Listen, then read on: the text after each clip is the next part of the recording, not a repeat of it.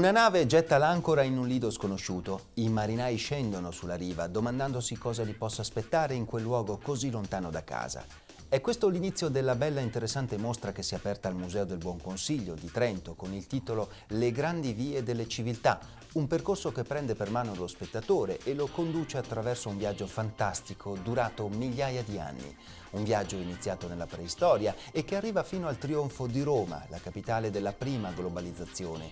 In questa stimolante e avvincente esposizione ogni oggetto racconta il continuo scambio di codici, credenze, tecnologie che hanno unito ma anche diviso il mondo del Mediterraneo e il nord dell'Europa. Da questi incontri ha preso vita il lungo susseguirsi di regni, imperi e culture che ha scritto la nostra storia. Mobilità, identità, multiculturalismo. La mostra parla un linguaggio diretto e al tempo stesso complesso che sollecita l'intelligenza dello spettatore ma anche la sua immaginazione.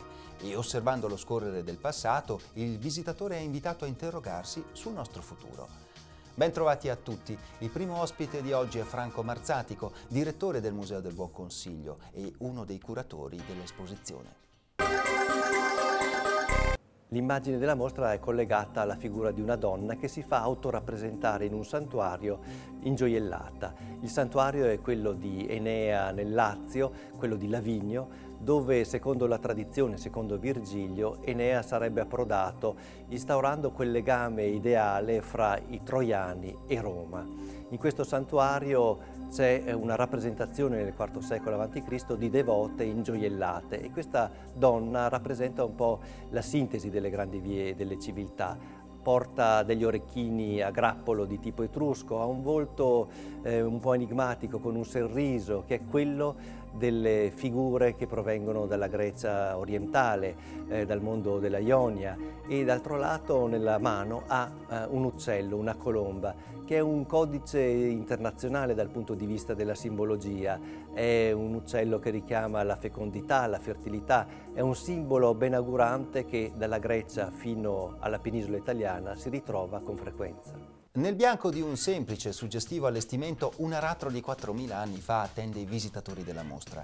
È il simbolo di un passaggio epocale, quando alcune popolazioni nomadi decisero di fermarsi per sempre e abbracciare un nuovo stile di vita. Da quel giorno niente sarà più come prima. E per il futuro ci sarà un cambiamento tanto radicale da aprire una nuova pagina nella storia dell'umanità? La risposta ai nostri due prossimi ospiti. Pensare a una cosa del genere nel futuro è molto complicato perché non, ehm, diciamo, eh, l'evoluzione sociale sembra aver assolto il, suo ciclo, eh, che è il ciclo politico che nasce con l'agricoltura di fatto, quindi militari, politici, sacerdoti, quella, quella roba che nasce lì. Quindi è molto difficile. Ci sono state invenzioni che sembravano epocali, ne abbiamo fatte diverse, ma non l'hanno cambiato fino a questo punto. Eh, la plastica che effettivamente è qualcosa di straordinario rispetto al, al passato.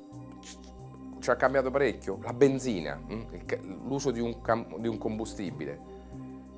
Hanno modificato profondamente gli uomini, ma non questa struttura che si è maturata in, quella, in quell'occasione lì. Dunque io una roba così epocale non la vedo ancora, eh? non, non, mi sembra di poterla vedere, a meno che non ci sia un, invece un, un aspetto più catastrofico, cioè una, chiamiamolo un tracollo di parte della società eh, del benessere. Quello, quello, può sempre succedere, ma è legato alla fine delle risorse, non tanto a un'invenzione che, che le cambia. Se dovessi essere un po' radicale, provocatorio, direi che la vera rivoluzione sarebbe quella di poter fare a meno degli oggetti o di alcuni oggetti, cioè portare a completamento la smaterializzazione eh, di certi processi, quindi ad esempio poter fare a meno di un computer da portarsi in giro, che significa peso, significa un oggetto che si può rompere. Eh, questo da una parte sta già avvenendo, no? oggi sappiamo per esempio che è possibile collocare i propri documenti, il cloud computing in degli spazi virtuali, eh, però d'altra parte le nostre tasche sono sempre più piene di oggetti che sono per certi versi sempre più ingombranti. Quindi io credo che davvero eh, poter fare viaggiare i contenuti, eh, questa sia la grande sfida, poter far viaggiare i contenuti, la conoscenza anche prescindendo dagli oggetti, sia una sfida che non so se sia tecnicamente realizzabile, probabilmente non del tutto, però sia una delle grandi sfide del futuro. Ed ora il consueto appuntamento per una buona lettura. Io vi do appuntamento alla prossima puntata di Formart. Arrivederci.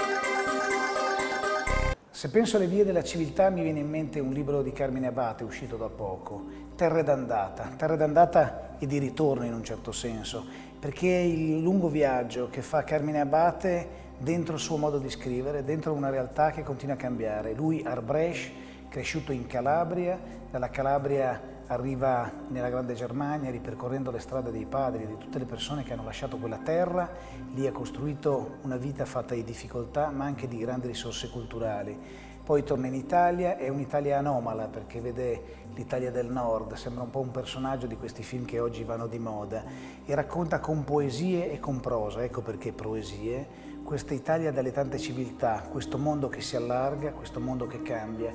In un libro si possono trovare delle chiavi di lettura che passano attraverso i luoghi e attraverso le parole.